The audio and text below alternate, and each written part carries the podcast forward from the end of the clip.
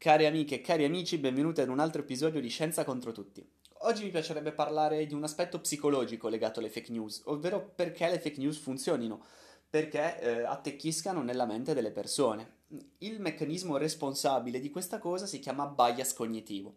Bias in inglese vuol dire pregiudizio, quindi un pregiudizio cognitivo. E che cos'è? In psicologia è la tendenza a creare una propria realtà soggettiva sviluppata sulla base dell'interpretazione delle informazioni che ogni individuo ha in proprio possesso. So che sembra complicato, ma in realtà è semplicissimo.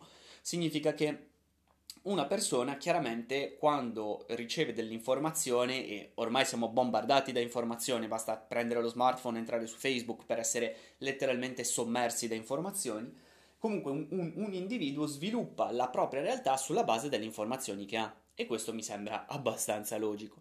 Però il discorso appunto del, del, bias è che uno tende a crearsi questa realtà soggettiva senza eh, tanto creare, senza tanto considerare la totalità dell'informazione. Ma attenzione, non è una cosa necessariamente negativa.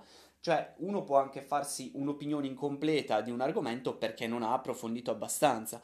I bias cognitivi sono molto studiati, sono, ce ne sono di vari tipi, per cui anche quello eh, per cui quando noi vediamo le cose a 39,99 al posto che a 40 siamo più tesi a comprarlo rispetto che se costasse 40. Tutti questi trucchetti che anche che le aziende usano, si sono tutti, rientrano tutti sotto questa categoria dei bias cognitivi. E tra tutta questa grande sfumatura in questi grandi mille bias cognitivi ce n'è uno in particolare che funziona molto bene con le fake news, che si chiama bias di conferma, in inglese detto confirmation bias, ed è la tendenza a interpretare nuove evidenze, nuove informazioni come una conferma delle proprie convinzioni, trascurando quindi ogni altra interpretazione.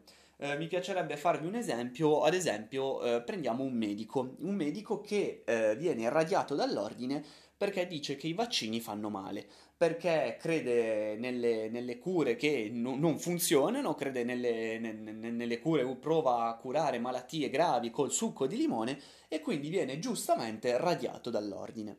In questo caso ci, ci sono due modi di interpretare il fatto.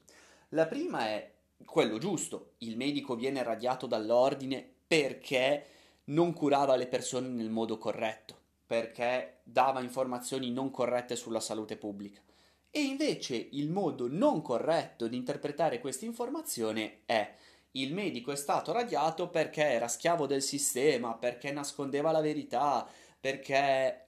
Però è chiaro che una persona che riceve, che legge tutte le sue informazioni in ottica complottistica, in ottica che è il sistema che ti vuole fregare, in ottica che la verità non ci viene detta, è chiaro che al posto di utilizzare l'informazione il medico è stato radiato nel modo corretto in cui dovrebbe essere utilizzata, appunto che lui è stato radiato perché eh, prescriveva cure false, declina questa informazione nella sua realtà soggettiva e quindi per lui il medico non è stato radiato perché prescriveva eh, cure finte, ma è stato radiato per il sistema che vuole tenere nascosto in realtà il marcio. E questo, le fake news funzionano al 90% così, perché le persone che credono nelle teorie complottiste, al posto che trovare una realtà oggettiva nei fatti, la declinano nel loro sistema di riferimento complottista. Questa però è una tendenza che in realtà capita a tutti. Eh, la tendenza a interpretare la realtà utilizzando il proprio sistema di riferimento è una cosa completamente naturale. Quindi eh, non è, io adesso chiaramente ho fatto l'esempio della fake news, però eh, basta pensare in politica quante volte gli scontri tra, eh, nei dibattiti politici sono più emozionali che ragionati. Io credo in un certo ideale e perciò interpreto tutta la realtà dei fatti nel mio ideale e non sto neanche ad ascoltare l'altra campana perché non mi interessa, quando in realtà il discorso razionale dovrebbe essere che io l'altra campana la devo ascoltare per informarmi di più, per capire il suo punto di vista, perché potrebbe avere ragione anche lui. Però in realtà la nostra mente ci, ten- ci, ci porta a pensare di avere ragione e quindi implicitamente noi interpretiamo tutto secondo la nostra unica filosofia senza dare ascolto invece a, a, a, ad altri punti di vista. E quindi come si fa a sconfiggere questo confirmation bias? Beh, è chiaro che il primo step è riconoscerlo. Il primo step bisogna tenere il sangue freddo in un dibattito emozionale o comunque in una discussione o anche nel momento stesso in cui ci si informa bisogna dire ok io sto leggendo questa informazione però chiaramente la sto declinando nel mio sistema di riferimento. Quindi il primo passo è appunto riconoscerlo. E poi bisogna sforzarsi di capire l'altra prospettiva bisogna sforzarsi di capire le motivazioni dell'altro perché chiaramente anche lui ha certe motivazioni non è che le persone credono in cose a caso. Quindi bisogna sforzarsi di mettersi anche dal punto di vista dell'altro. È chiaro che nelle teorie complottistiche, se una persona mi dice il suo punto di vista è che esistano i rettiliani, è difficile che io possa in qualche modo condividere la sua teoria.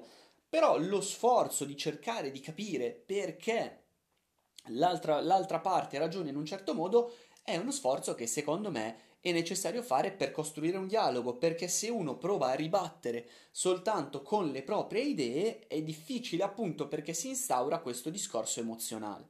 Quindi per sconfiggere questo confirmation bias bisogna sicuramente riconoscerlo e provare a mettersi nei panni degli altri. E questa è una cosa che invece alle persone che eh, credono purtroppo alle fake news viene molto difficile perché appunto assumono le, eh, solo le loro realtà come vere, assumono loro tutta l'informazione che prendono, la declinano nel loro sistema di riferimento e vedono solo quella come verità. È molto difficile cercare di far ragionare una persona che crede alla teoria del complotto. Appunto per questo confirmation bias, perché lui prende tutte le informazioni che trova in suo possesso e le declina nel suo sistema di riferimento, non ascoltando le opinioni delle altre persone. Ed è per questo, e questo il vero motivo per cui le fake news sono così difficili da combattere.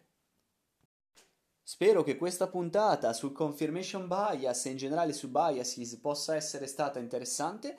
Mi piacerebbe più avanti fare una puntata in, proprio sui, sui, bias cognitivi, sui, in generale, quindi appunto sul perché lo 0,99 ci attrae di più dell'euro e tutte queste cose qui.